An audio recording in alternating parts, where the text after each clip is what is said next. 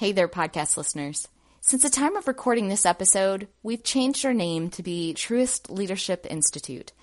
You can learn more about this podcast and about the Truist Leadership Institute by visiting us on the web at truistleadershipinstitute.com.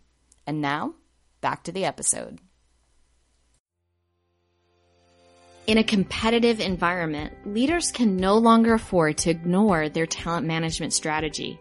Proactivity is required but what exactly does that proactive strategy look like? We continue with Bev Wise and Ramonda Kaiser to learn more. So we mentioned in the last podcast about the employee life cycle talent management strategy. Now that sounds again like a long buzzword, but think of it in terms of an employee life cycle. And there's really six parts that we focus in on. Digestible for our clients. Oh, amen. When we do the consulting, we do it in digestible parts or segments so that it's not cumbersome or overwhelming. Absolutely. And that it makes sense that it's, it's an easy strategy to latch onto because it's, it, it's a natural fit. So what it's what you need. And, and it's what is the employee life cycle? Well, think in terms of how do you actually attract the people that you need, the talent that you need? How do you go about recruiting them? Anna, you were mentioning in the last segment that, that, you know, the whole change in the way you go about finding talent. You know, 10, 15 years ago, you'd advertise in the local newspaper. Now it's all about the internet and the different types of search engines that are out there. And, and what are your, your employees or former employees even saying about you. Uh, absolutely. Helps drive talent. Absolutely. So, so it's a different world, but how do you go about attracting? How do you go about recruiting? So attraction is the first stage of the employee life cycle. Recruiting that talent into the organization is the second stage. Then it's onboarding. How do you bring them on board to the organization so that they can hit the ground running and, and start fit with the culture? Exactly. And which is, I think, a missing piece. I'm sorry. No, that's Which okay. is a missing piece sometimes because we get these great employees, but we don't onboard them effectively or properly.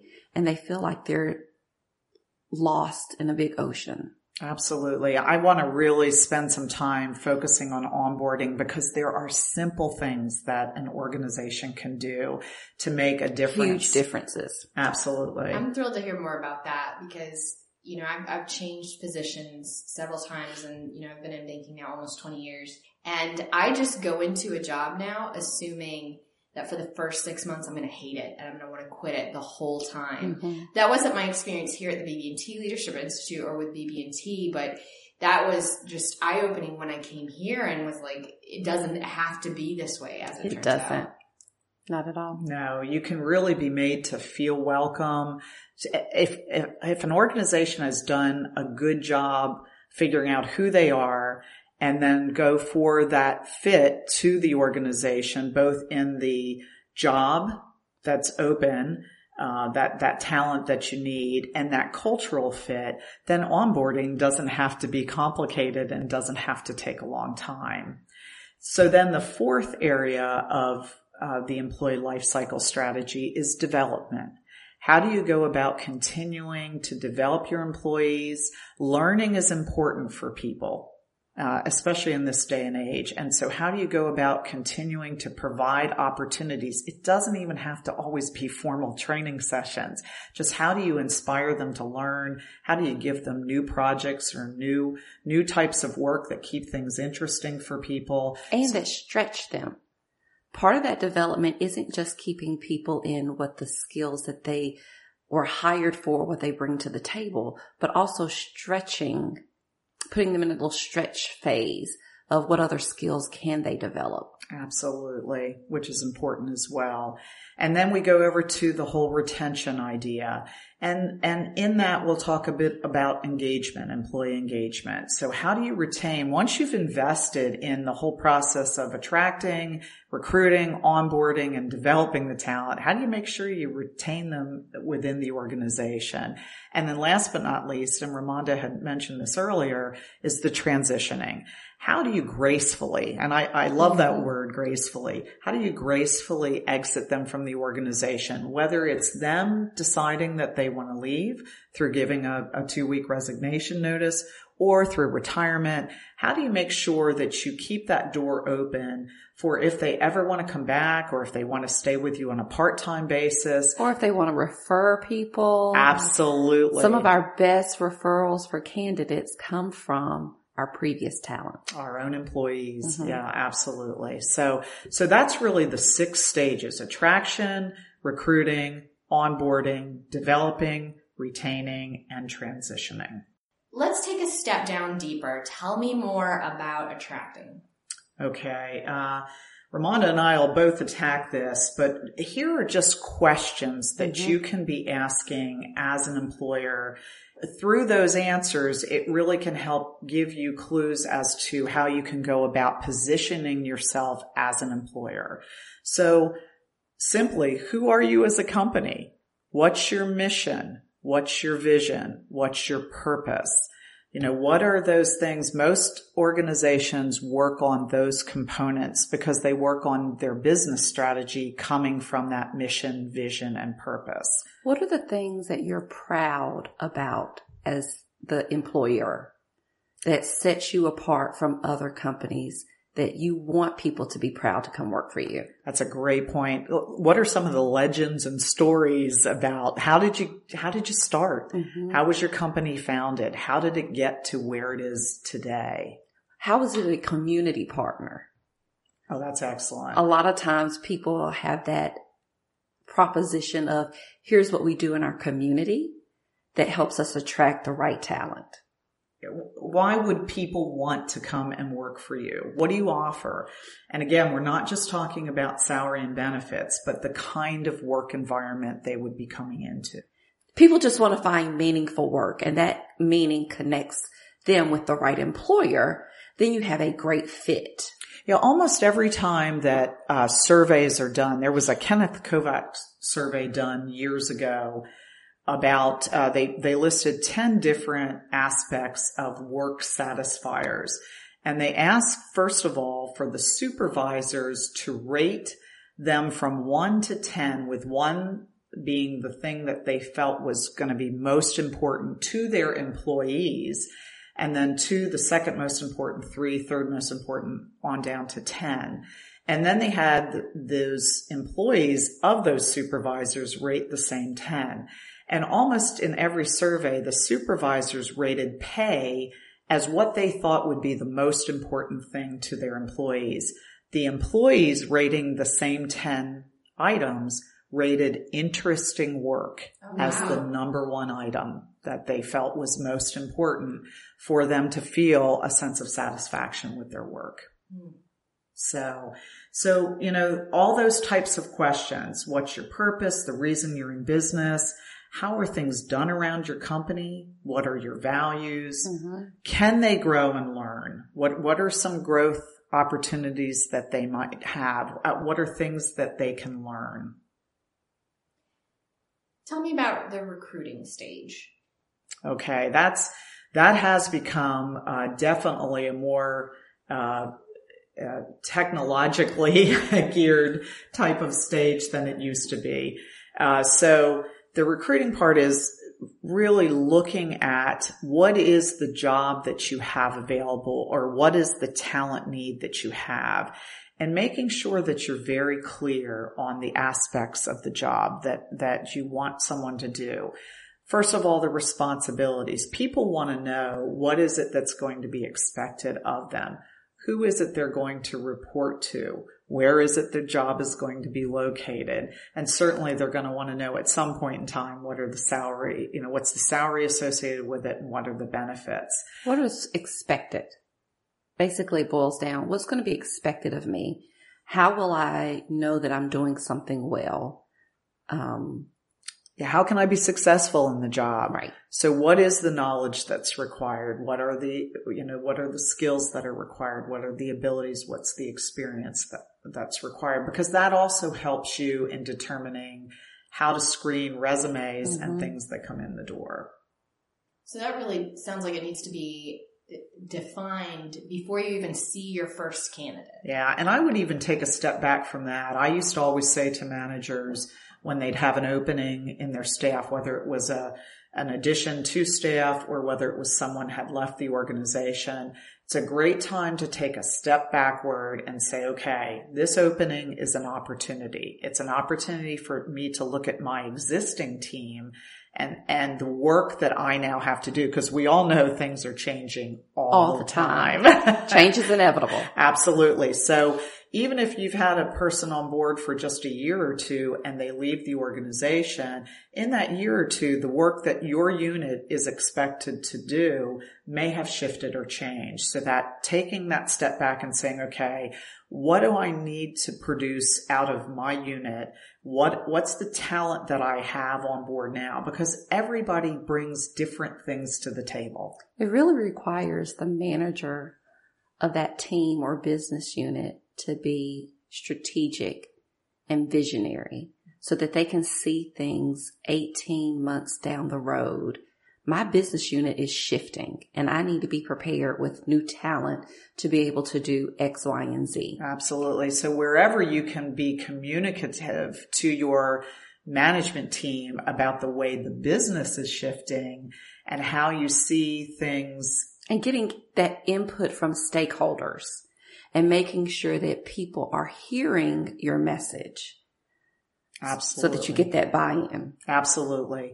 And so that's the kind of intelligence you take. You look at your own organization strategies, you look at your own business plans, and it can be as simple. It doesn't have to, if you don't have a business plan, it can be as simple as what's my unit expected to produce in this next year? What do I have to bring to the table?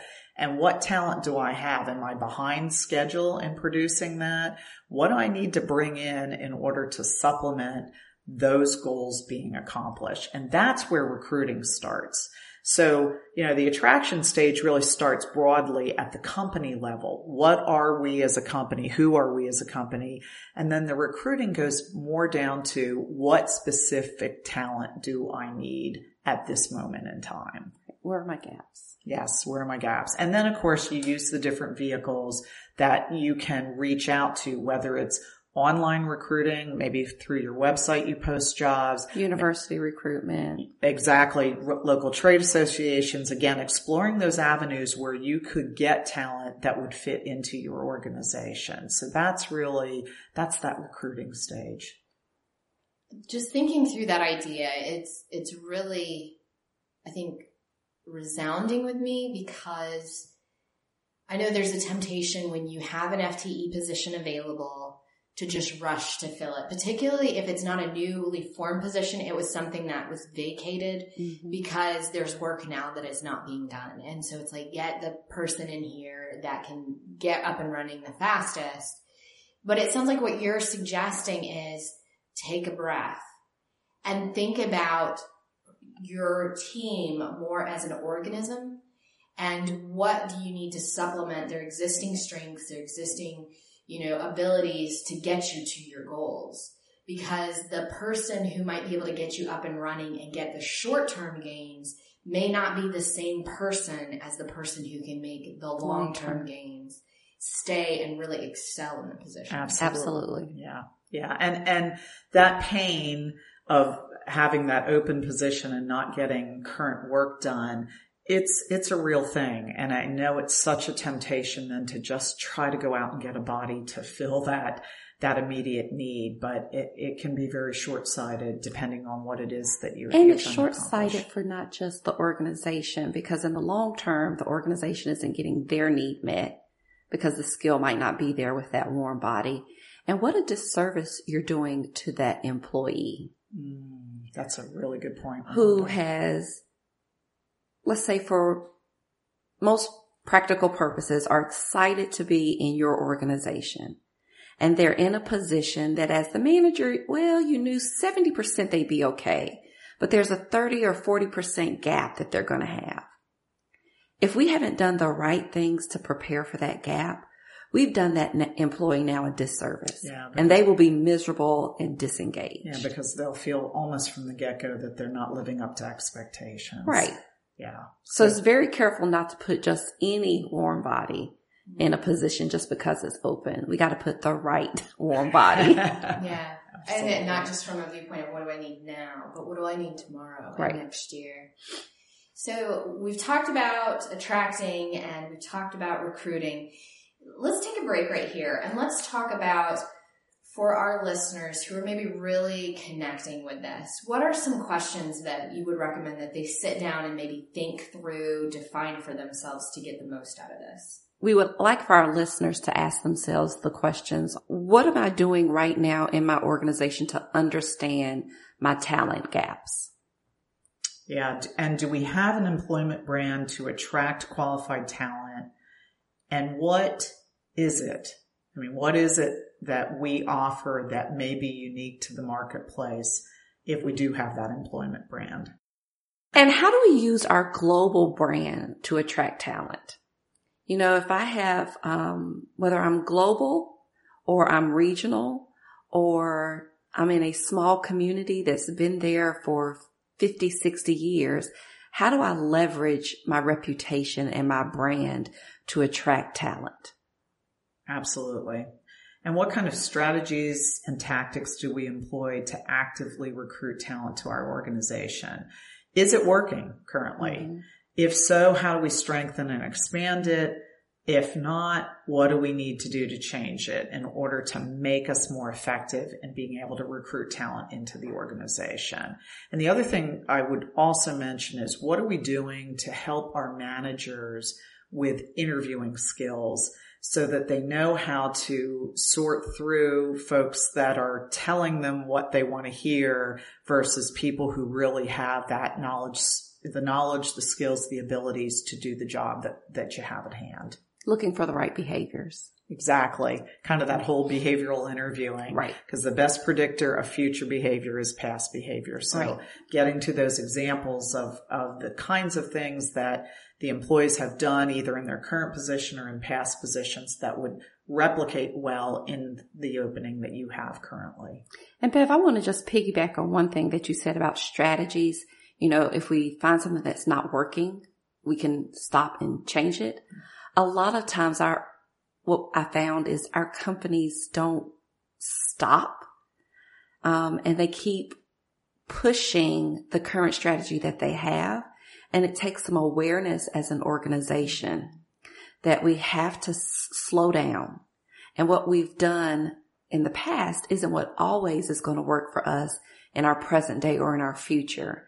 And maybe it's time for us to change our model. Yeah, that old definition of insanity. Yes. We're continuing to do what we've always done and expect a different outcome. Yes. So yeah, if you're not getting the results that you want out of recruiting or when you go to hire talent, then what do you need to do differently in Mhm. order to get the results that you need?